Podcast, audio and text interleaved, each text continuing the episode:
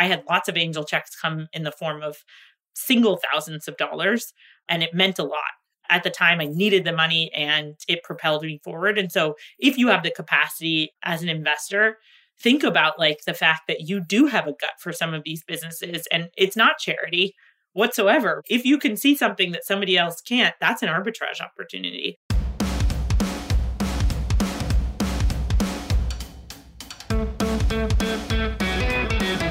Ambika Singh is the founder and CEO of Armoire, a personalized clothing rental membership that gives you access to thousands of high end styles for one flat monthly price.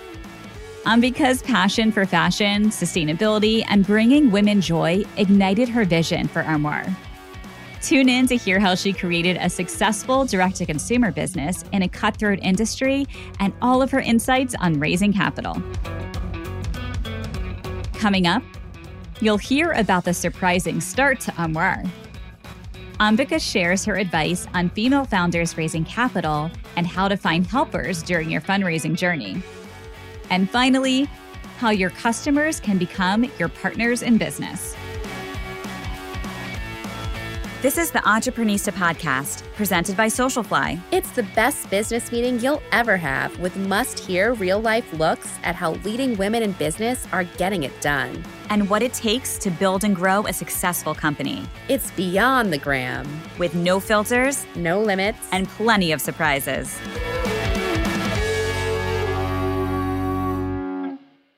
Ambika, I am so excited to have this conversation today. And I have to tell all of our listeners when we have conversations with founders whose products we are using and doing business with, it makes it even more exciting to like really get to the bottom of how the heck did you build this business? Because now being a customer of yours for the past month, and seeing the intricacies of this business that you've built. And all I can think about as a business owner is just the operations and the behind the scenes of actually executing this business. I have so many questions for you. So I am so excited that you are here today to answer all the questions I've had in my mind for the past month. So thank you for being here. Hey, thank you so much for trying it. And it sounds like maybe really enjoying it. It is, this is the why. This is why I do this. This is why I started it. And I'm really happy to hear that it is part of your life now. Yes. Well, before we dive into the behind the scenes of how you have built this business, I would love if you could take me back to your childhood, to the early days. Did you always know that you wanted to have your own business one day? Well, so related to your your point about like how complex this business is, one of uh the the family lore stories is that even as a very small child, I had a lot of ideas and my career path was a by day career path. So on Monday I was going to be a quilt maker, on Tuesday I was going to be a teacher, on Wednesday, I was going to be a bus driver. And I had a lot of ideas, and I thought my job should rotate every day. And it was a seven day work schedule, of course, because why would you not be a quilt maker and just sit around instead? So my parents always remind me that I was ambitious and varied in my ambition. And so I think Armoire has a lot of that early Bika in her. Did you start businesses as a kid? I think I tried, you know, just like probably a lot of a lot of us. One that's really interesting that I have stayed connected with is that I was a Girl Scout. And one little known fact is that the largest entrepreneurship program for young women in America is selling cookies. You decide who your target list is, what is your strategy, what is your sales pitch. So there you got some help on the supply chain in terms of the fact that like the product's coming to you with pricing, but I was a ambitious cookie seller and that's one of the ones that sticks out to me in terms of like I think I, I thought it was really thrilling to sell my product and like figure out how it was going to happen. And so, yeah, that was the part of Girl Scouts that I really remember being attached to. I am with you on that. And I talk about this all the time. Like, I also got my start as an entreprenista selling Girl Scout cookies. And I still remember that feeling of being a top seller. And I feel like that just like changed my my life and my view of the world. It was like had to figure out how to make a business from everything. Oh, someone wants something? Like, how do I make a business to to sell it? And I actually was posting on my I feel like I still sell for Girl Scouts because I'm always posting about my whole story last night was actually about Armoire and Thin Mints and our neighbor in our neighborhood, her daughter's selling Girl Scout cookies. So I actually just reposted her story to help her sell because she's got her pitch down. Like I just I love it. And I will say, Girl Scouts was a client of ours at, at Socialfly. That's awesome. So it all it all came full circle and I love that. They are really creating that next generation of of women leaders for sure.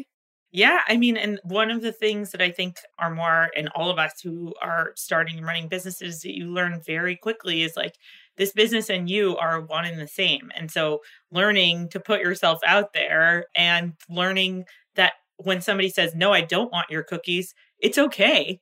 It's amazing, like how, at least for me, the sting is always so much less painful than what I anticipate it's going to feel like. Like the fear of failure and the actual failure are so different that it's all those sort of like adages of fail fast or, you know, get it over with, those kinds of things. I really believe in that because it's that anticipation before you fall down that is really scary. Falling down, you can pick yourself up again.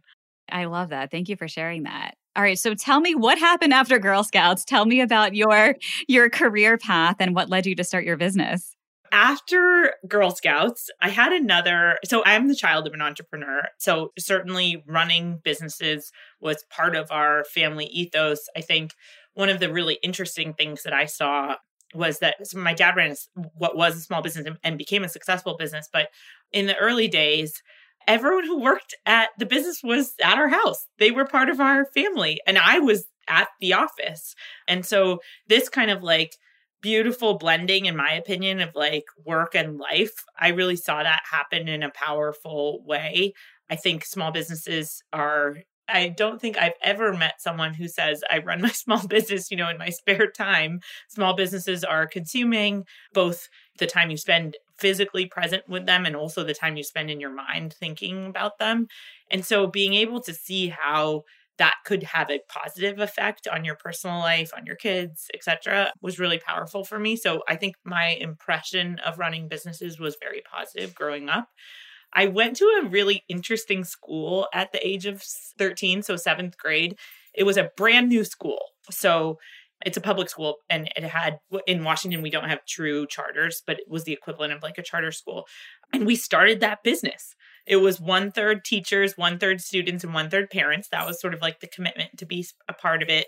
the middle school was housed on a high school campus. So you can imagine in the 90s, we had those rolling backpacks. The high schoolers would come back by and kick the backpack out, and the middle schooler would go flying against the locker not cute, but also a very like visible metaphor for what it's like to start a small business. Sometimes, sometimes you go flying against the lockers.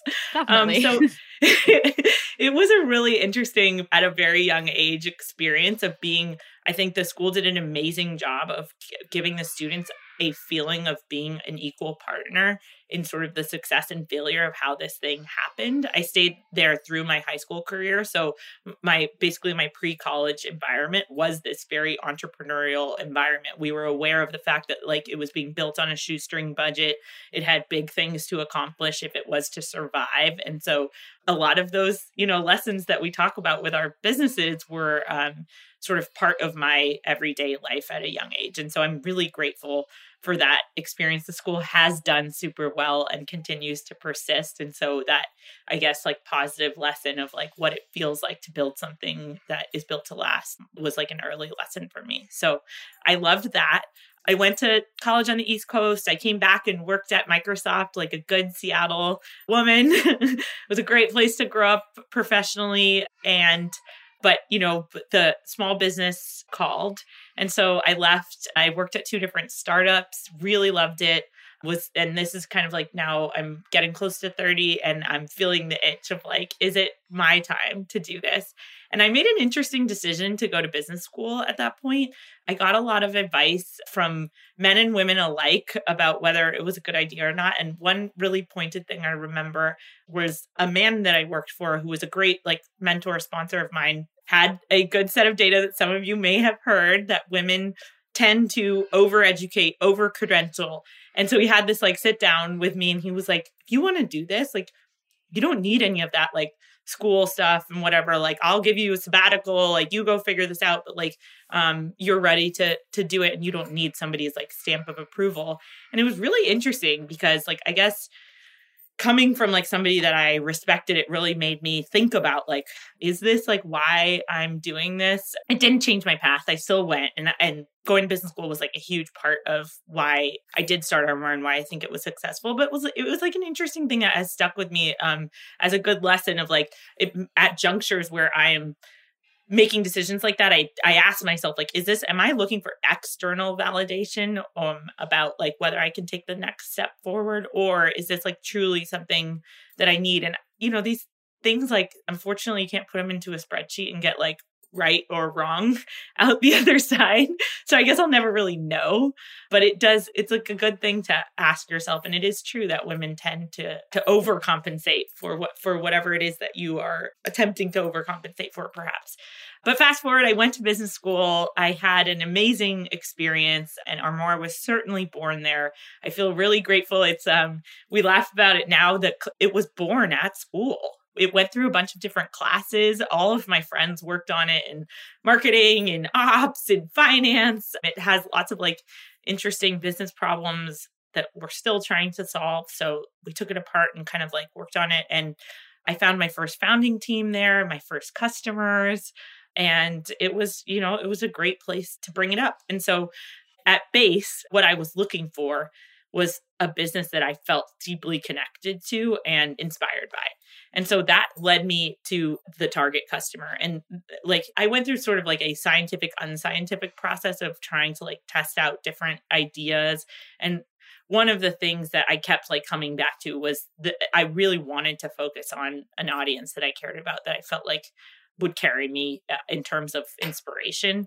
I had come from tech, and so I'd spent a bunch of time like working with developers and then I was the second employee at Rover and so I worked with dogs and families and like so there was uh, there was elements of like B2B and B2C that I had seen but something about sort of like professional women really I was them they were me and I felt like that was incredibly inspiring.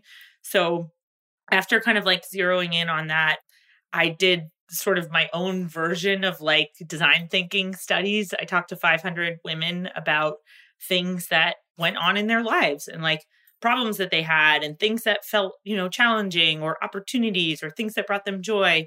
And i uh, one of the cool things i did and this is why god bless business school you have a lot of time. Like it's so different than and i didn't have kids then and so you know i had a lot of time to think and plan and so i spent time in doing these interviews in people's homes. And so you kind of like got to watch them live and think and feel and this closet with women. We spent a lot of time around the closet talking about how much stuff was in it, how it made them feel. The most repeated word was guilty, which men find very surprising, even now, seven years later, whenever I tell the story. Women never find it surprising, which is like interesting. But people felt guilty about how much stuff was in there, how they wanted new things, how the closet was unworn. Maybe it didn't represent the size that they were today. So they, it made them feel bad. But on the counter side, it appeared to control a lot of the cash that was floating around. So it's like, here's this asset that we've spent a lot of money and time on, and it seems to be making us unhappy. What's going on here?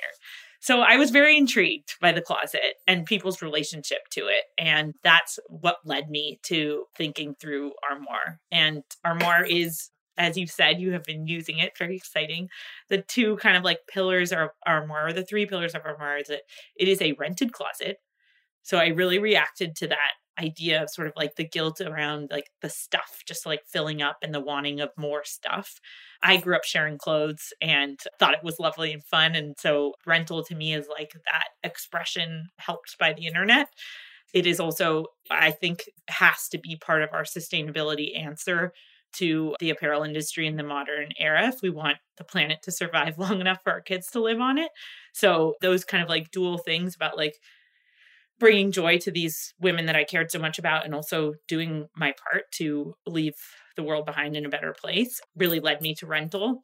The time curating the asset led me to a curated solution. I was very interested to hear, you know, like how much people sort of like spent time, made mistakes, felt angst around like choosing the thing and then figuring out how to choose the next thing. And so that plus the fact that like it's a really interesting technology problem, how do we really be predictive about what people want to wear, which is like one of the most intimate things that we do on a daily basis. So, curation is the second pillar of Armoire. And the last is the focus on the working woman, the boss lady, as we call her. These women, as this is this audience knows we tend to do an inordinate amount holding up our families holding up our communities holding up our workplaces and it felt like if there was a little joy that I could bring to somebody's life. I missed the MD track, so I wasn't going to be saving any lives.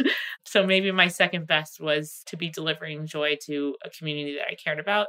And so those three things to me are Armoire. It's rented, it's curated, and it focuses on the boss lady. Well, I have so many questions for you, so much to unpack from sharing all of that. So, thank you for all of the background and context. So, we have a lot to dive into now. But my first question when you made that choice to go to business school, did you already have this idea for Armoire, or did it come about in the early days of when you started at business school? Not at all. And I explored things that were way different than our Armoire. I was really interested for a while about this idea of um, loneliness in America, which this is in the pre pandemic era. So now that problem is like even more acute particularly as it affects elderly people in America. So we are only one or two generations away from the joint family model, which is amazing because I think in America that feels like it must have been, you know, lifetimes ago. But up until very recently, we used to live as a joint family. And so this physical distance of people away from others is a really new thing. And we're only beginning to understand the ramifications of it. And so, uh, yeah, I thought deeply about elderly loneliness and like kind of what community could do about that, what technology could do about that. There was some interesting like VR things going on where you could send people through experiences that they may have had in the past that like really, would really bring joy. So super different than where I ended up. I was very curious about um, most people's feet are actually two different sizes.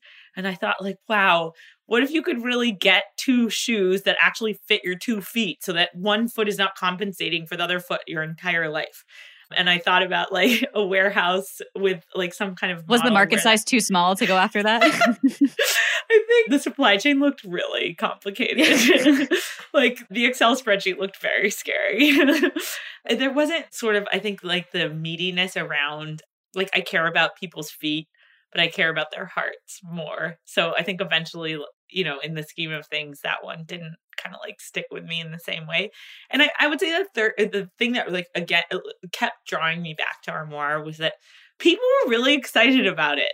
We still use this term like the dream closet because like that's women's faces would light up when I described like what this dream would look like. It's a closet that you don't own, but it has everything you've ever imagined in it.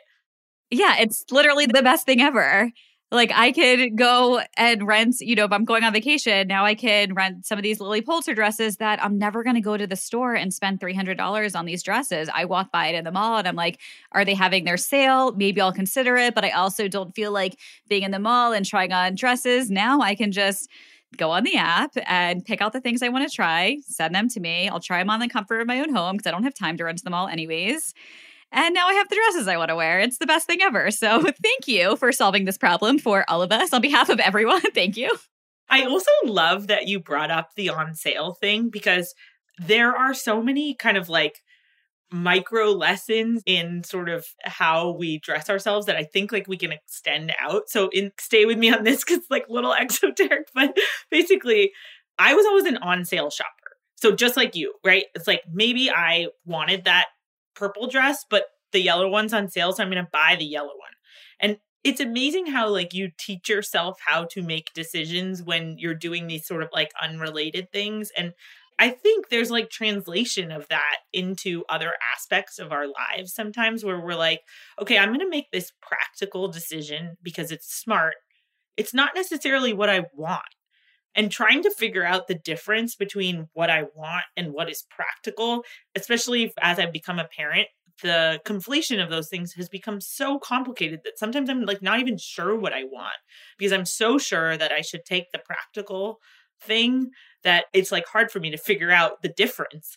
And so I love that people this is a tagless shopping experience. You actually have to ask yourself what you want because there's no tag to tell you that like this is the price and this is price to value. It's like, no, Steph, what do you actually want today? Yeah, no, it's amazing. And I actually like being able to see what the retail value is to know like I'm never going to go to the store and buy that. I'm just not going to do that. And also when you wear like for me we're doing an event if i'm going to go buy a $400 dress for an event i'm going to be at all of these photos wearing that dress i'm not going to wear it again so now i've spent $400 and i have a dress sitting in a closet where i could just rent it wear this awesome dress and now someone else gets to wear this awesome dress because i'm going to send it back so it's the best thing ever. So thank you again. Oh, I'm so glad. And that's the guilty thing. You see the dress and then you feel bad about it. Instead, one of my favorite things to do is to like read the customer feedback. And from very early days, people would write something like, I really wanted to hang on to this dress for another week, but then I thought somebody else might have an amazing meeting, date, moment in it. So I'm actually sending it back and this like difference between like the guilt you feel with hoarding something versus like the joy you feel that somebody else might experience joy it's like another great life lesson of the fact that like if you hoard all of those that joy to yourself it's like it's just a one time hit but if you can figure out ways to like pass it on it somehow is this thing that like keeps giving back to you up next the shocking feedback that ambika heard from a male investor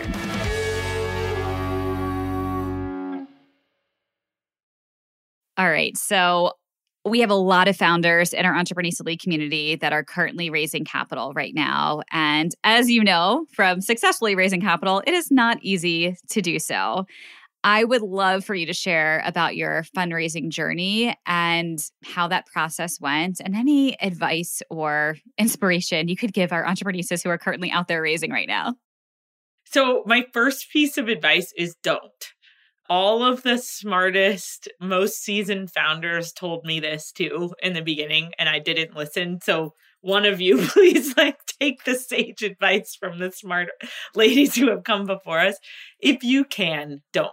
The reason that I say that is like, I think there is so much allure around raising money and we are made to believe that it is a step in the direction and again like if you think about how old that industry is it is a relatively new experience that we think that you need to raise inordinate amounts of capital before you take the first step on that business and actually little known fact most small businesses in America are actually owned by women. So if you think about the way that those numbers stack up against venture numbers, where 2% of women get venture funding, we know how to run businesses. We're good at it. We've been good at it. We are potentially kind of like shifting models that work into this like relatively new model that appears really flashy and cool because it gets a lot of media coverage and stuff, but it's not necessarily the best model for most businesses. And so I found it like very surprising to learn that women run most businesses in America because I feel like that kind of like we should have deep confidence actually versus like when you look at the venture numbers you think oh can can women really do this? Is the deck stacked against us? No we know what we're doing. We're good at this. We've been doing it for generations. And so my first piece of advice, yes, is like follow our the women who came before us, run that great business where the costs and the profits make sense and you know that your unit economics speak to the labor you need and the capital you need and the capex you need and all that kind of stuff. Personally, I am on my journey to that later than I should have been. I wish that I would have from the beginning listen to the sage advice of like making sure that the business was always running profitably we actually we spent years kind of like investing investor capital which i'm very grateful to have and it did provide us acceleration that would have been hard to get but considering the path of the last 7 years as you know uh, we all know lots of random stuff happens that you could have never foreseen. And just like your at home checkbook, if you're living within your means, you hold all of that control versus if you need something from outside, you are now beholden to the outside instead of to the inside. So that's my first piece of advice. If your business requires that you raise capital, then you should go out and do it with a lot of confidence that we that you can make it happen and the reason that again like I think that this narrative is not loud enough. My journey to raising money was all about other women sticking up for me and taking a chance on me and making sure that I got across the finish line. And that is a story that is, is not apparent in the data. It none of the data is wrong. So I'm like not here to tell you that women aren't like money's falling on the their heads or any of that. But what the data won't tell you is that there is this community that is really focused on the fact that at the top, they don't want to be alone. And it is such a difference between the way that I think men are looking at success.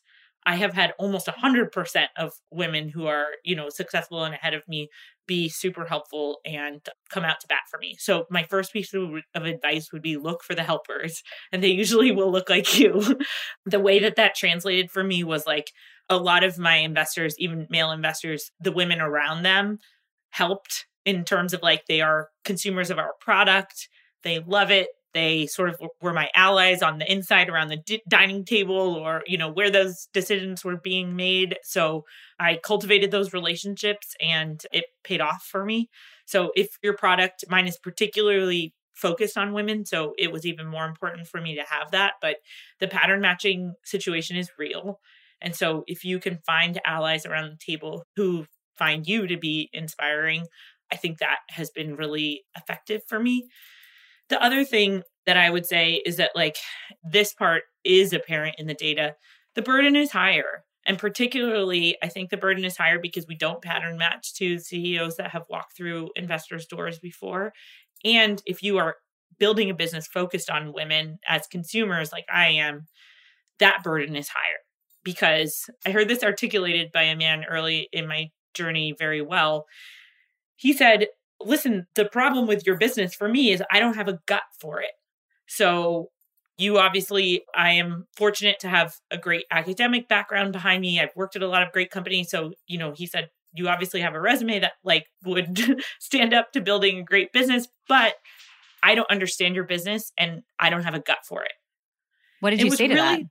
it was very sobering for me because it wasn't sort of like, you know, in the media world, you imagine that this man is like such an asshole and he hates you because, and that's why he's not going to invest in you because like he wants you to not succeed. That like wasn't the sentiment. It was like more of a very honest, like human sentiment of like, I just don't understand you or this. And it was, it's hard to argue with. How do you combat that? You know, did you get him to invest? I didn't. I didn't. He walked away with that as sort of like the feedback. I don't know how you combat combat that other than perhaps like my first point where like you do find someone who has a gut for it. But the problem with that is that like around the table, again, the data's not lying. Women are not writing checks anywhere close to the volume that men are. That said, I did have a few customers turned investors who had never written an angel check before, who were part of my early rounds. So I think hats off to them and to all of us who have capacity. Angel checks, by the way, do not need to come in the form of like millions of dollars. I had lots of angel checks come in the form of single thousands of dollars, and it meant a lot. At the time, I needed the money and it propelled me forward. And so, if you have the capacity as an investor, think about like the fact that you do have a gut for some of these businesses and it's not charity whatsoever. If you can see something that somebody else can't, that's an arbitrage opportunity as you know, one of our missions is to help founders get access to this capital and all the learning lessons from you and other founders who have raised. But our other mission, too, is to activate a base of these women investors who may not have had access to some of these deals or opportunities. So we started essentially like this SPV vehicle and community called Pearl Influential Capital. So we've done about six SPVs over the past year where we're activating our network of women, not just founders, but, you know, also influencers and, you know, women that are in the corporate world. They're trying to learn about angel investing and getting into the world of startups and this asset class and providing that education. Because as you said, we need more women investors. So as we're building these businesses, and again, it doesn't have to be going out and raising, you know, $10 million, but you might want to raise $100,000 or $200,000 to get your business off the ground. And that's okay. Look, if you could do it without the capital, by all means, like that's how we started our first business. We bootstrapped everything and as we signed new clients. But as you know, tech based businesses, other businesses, some businesses do require some capital to get started. And if we can, as a community, come together and write these $2,500 checks, $5,000 checks, and you know, we're going to create more wealth for women and be able to invest in more women. And that's how we're going to make change.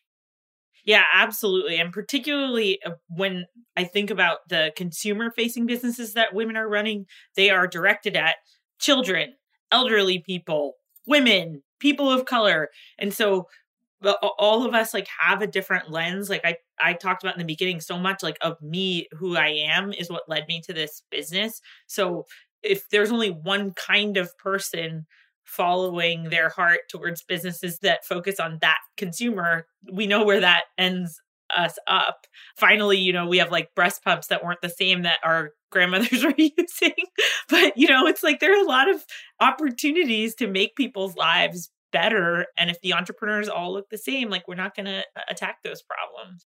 Absolutely. Well, speaking of problems, we always like to find solutions, but I do like to hear about some of the problems and challenges when launching a business and now, you know, scaling this, I would say probably very physical, labor intensive business, but also a tech business. Like you're doing all of the hardest things together in one package, but solving all these problems.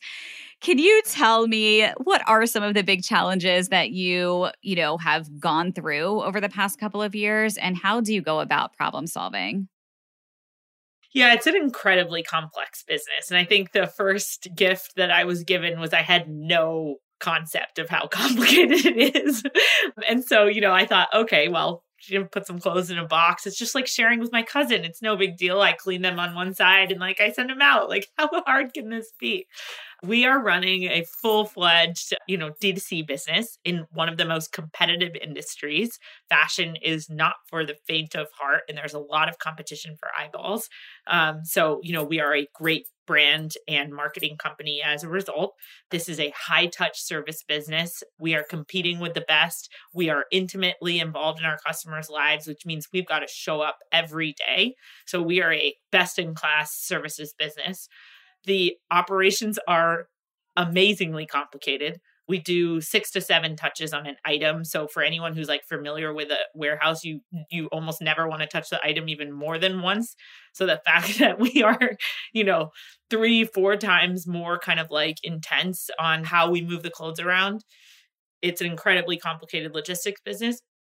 And like you said, the tech is first of its kind. We are literally trying to use our own customers' feedback to curate an experience for them that says, I can be predictive about what you would like. So all four of these things are require us to be best in class across the board where, you know, it would be amazing normally to be best in class in one of these things. So in terms of like how we we sort of like move forward every day, I think it's similar, frankly, to like the lesson of how to get started and how to. Another question that I get asked a lot is like, I ran a rental fashion company through the pandemic for three years. Like, how did that happen? All of these things come back to one foot in front of the other. And can I do something today that I didn't do yesterday? and feel some kind of satisfaction because like ultimately this running a small business and particularly being the founder or the ceo is it's a lot of like you and your mind time and it's like can you beat back the negativity in your own head so that you can keep keep going. And so I try not always successfully for sure to focus on that like what can I do today and making sure that I actually get something done today because the paralysis around like do I fix the logistics today? Do I work on the marketing? Do I do all of these things? Like that paralysis is really real and that days can go by. And again, like this obviously still happens to me, like probably one out of every five days every week where I'm like, oh God, I like went down the black hole and I didn't really do anything today because I freaked out. like that happens, but you have to try to figure out, yeah, like chunk it out into a piece. What can I do in the next hour? What can I do today? That kind of stuff. And and it's like one foot in front of the other. What has been the thing that has surprised you the most since starting this business? That's a great question. I think the sort of the fear and the anxiety was was surprising to me. I guess I thought and I was maybe like in some ways prepared for like the big highs and the big lows. Like I I had a sense for the fact that like when things really don't work, that's going to hurt and that will be terrible. And when we win big, it'll be awesome. I think I wasn't prepared for like the slow burn anxiety that's sort of like always there, where you're kind of like, what's, what's gonna, happen? happen? What's gonna happen next? yes. And that part is, I would say, unpleasantly surprising. What do you do or, you know, have you done to just help yourself through these moments or the anxiety or do you do things to help with your mental health or physical health to get you through it all? Because it is you know being a founder and, and running a business i feel like for me like just feeling so responsible for all of our employees and like for entrepreneurs so like all of our members and their businesses and just like like always feeling like you have the weight of the world on you. And then feeling like you have to do stuff to take care of yourself to release because feeling like that all the time is not good for anyone. No one thing, and maybe this sounds crazy, but I do take a lot of kind of like, I guess, comfort in the fact that like I most of the time show up and do my best. And so when I don't do my best, that is really painful and a hard loop to talk myself out of. So most of the time, I do my best. Mm-hmm. Not to say that that actually, like, the outcome does not always match the effort, of course. But like when it's late at night and you're by yourself, you have that like comfort of I showed up. I did my best. That is frankly all any of us can do. So I think try to set yourself up so that you have that moment and you won't always, right? There's certainly things that were like I didn't do my best and those ones like eat at me, but most of the time try to do your best and then give yourself peace with that. That's all you can do.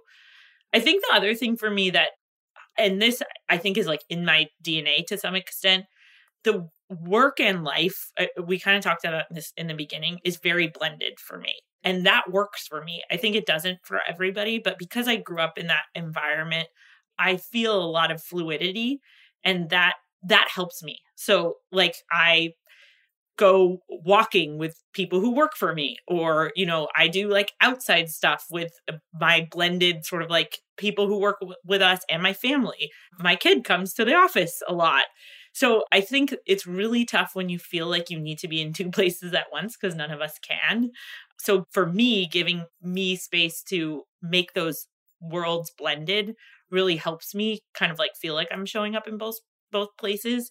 And that allows me to kind of like fit in the things that I need to fit in. So I am like a pretty active person. I get a lot of comfort from that. So to your point about like mental health, like my my best recovery drink is to like go outside and breathe the fresh air. Very important. Very important. It is like amazing what a walk around outside will do for your clarity, I think. So I spend a good amount of time. I wish it was more outside being active. I probably you've seen this, but there's like this great video that I think it was like at the Navy's graduation about making your bed and how important it is to like have something that you do every day that gives you like a sense of accomplishment no matter what how the day goes. For me like doing a small even if it's like I have a 7 minute workout that I do, but like doing something where I'm like I showed up for my body it gives me a sense of of accomplishment. So I really try to do something every day. That's so great. I love that. I know the making your bed video. I'm like, I'm, I'm never going to be someone to make my own bed. And that's okay because I don't have to do that. I can choose something else. I, I never make my bed. I took that lesson and I was like, what could, what fits What's in my. Yeah, exactly. That's totally fine. Coming up, you'll hear about the value of having women as angel investors. All right, I'm going to ask you a few very rapid fire questions. So, the first word or words that come to your mind, are you ready? Describe yourself in three words energetic, excited, and oh, what's the third one? Out loud. What is your favorite business tool that's helped you in your business? Slack. Can't live without it. Yeah. Do you have a hidden talent? um, I wish. I would say maybe my my hidden talent is to like bring some exuberance to the world. I love that. Yes, that is a hidden talent. And finally, last rapid fire question. What is the craziest thing that's happened to you in your business? COVID? I mean, that was a wild one. like that definitely was. models in the world did not say that the working woman will stop going to work. I would say that is it has to just be the most crazy thing that I never saw coming. Still to this day i think for for everyone for sure. Okay back to our regularly uh, scheduled questions so longer answers here. I actually do have a question about about covid. Tell me how you handled what happened for you like emotionally during that time because here you are building this business have raised capital you built a business for women that are shopping and going to work that all stops you have a team and now the pandemic happens like how did you emotionally handle that stress that pressure the everything? Would you, were you already a mom at that point or you had your child during the pandemic? I have a covid baby so he you came after baby too. Okay. Yeah he came after. Funny story, actually. One of the reasons I wasn't the mom who was like, I'm definitely going to have kids. I'm really close to my family. So I think I had a, more than positive outlook on children, but I certainly wasn't like a I must do this to cross the path. I remember probably like five or six months in, my husband and I were like, oh, this is like how, what it will be like, you know, after we stop working. And like, it's just going to be me and you. and we were like, this is great, but we need to have a third person. Otherwise, we're going to go insane.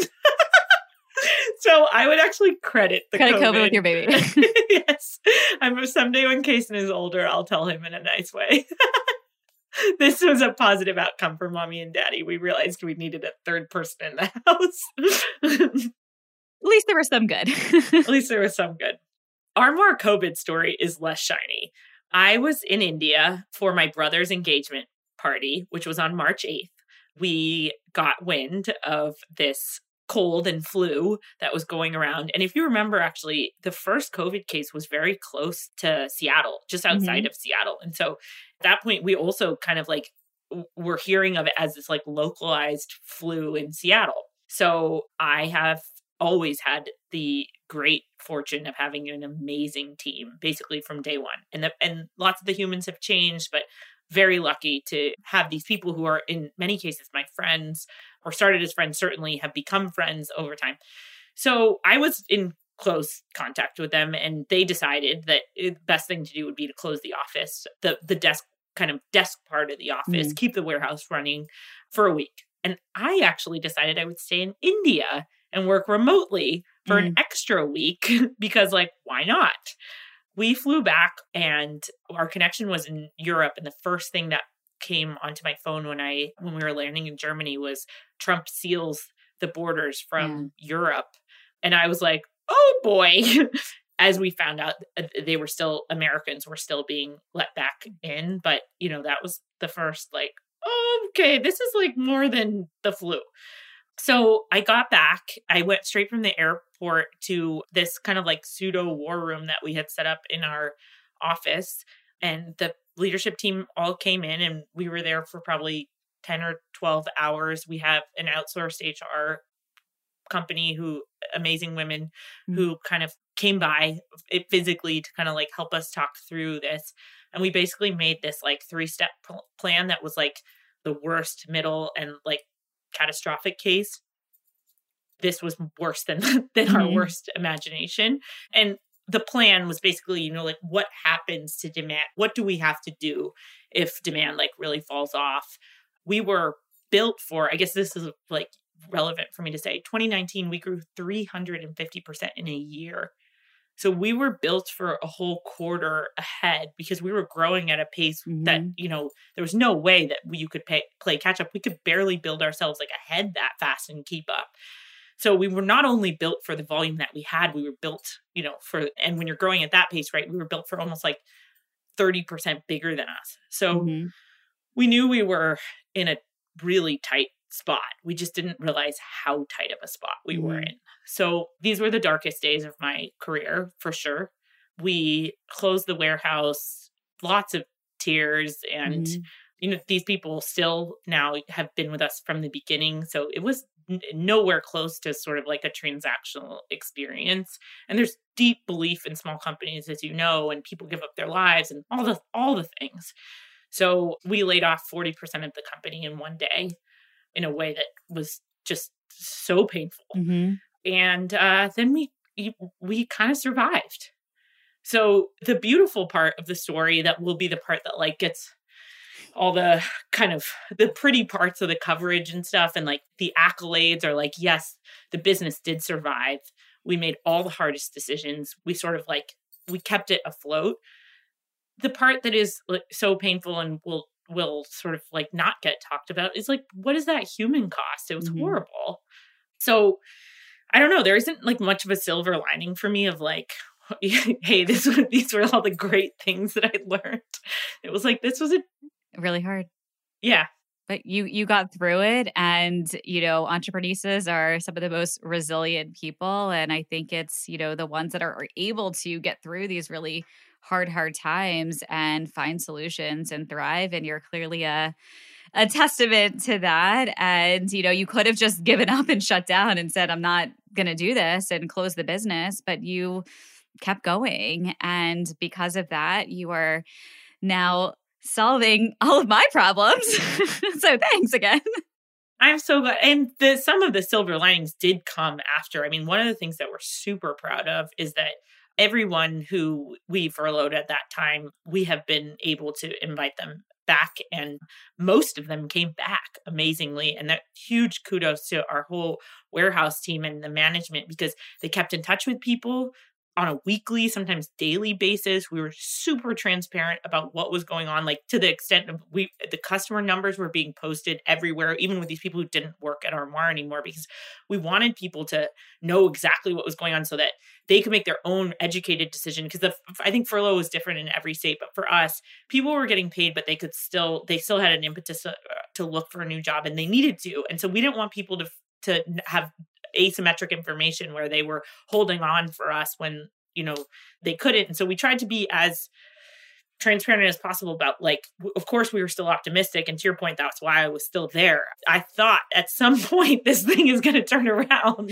In two weeks now yeah you got to give people all the information that they can. And so i'm super proud of the warehouse team to see everybody like hold together like that. And you know some for some people it wasn't the right decision to come back and they're still part of our family and there's not hard feelings between like what pe- the decisions people had to make well, I feel like we have so much more to talk about, and we definitely will. Let's have a, we're going to do a whole event in the Entreprenista League where you can come talk to everyone on Zoom. They can come ask you questions because I feel like you have so many more incredible stories to share and learning lessons. And while I would love to continue this conversation for two to three more hours, I'm sure you do have uh, afternoon uh, work plans and family plans. So, my final question for you is, what does being an Entreprenista mean to you?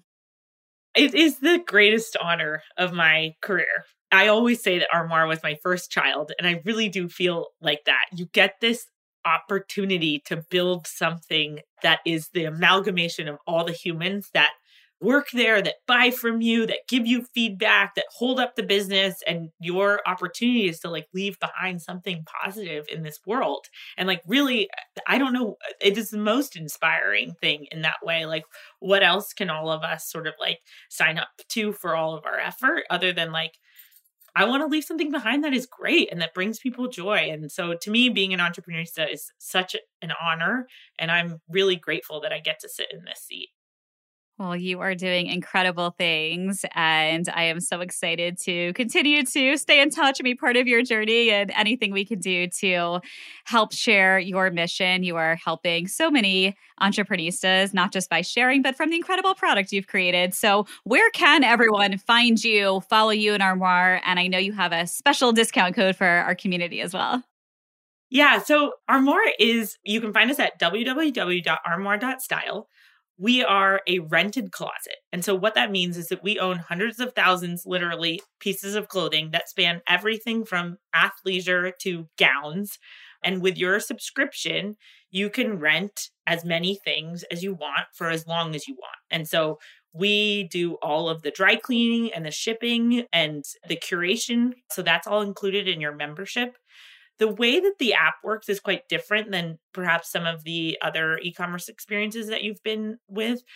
We use your own feedback both about style and fit to recommend things to you so that we deliver an efficient and delightful shopping experience. So what you should imagine is like if we were the boutique on your street and we knew you and we knew what was going on in your lives and we could hold something out to you and say, "Hey Steph, you should try this."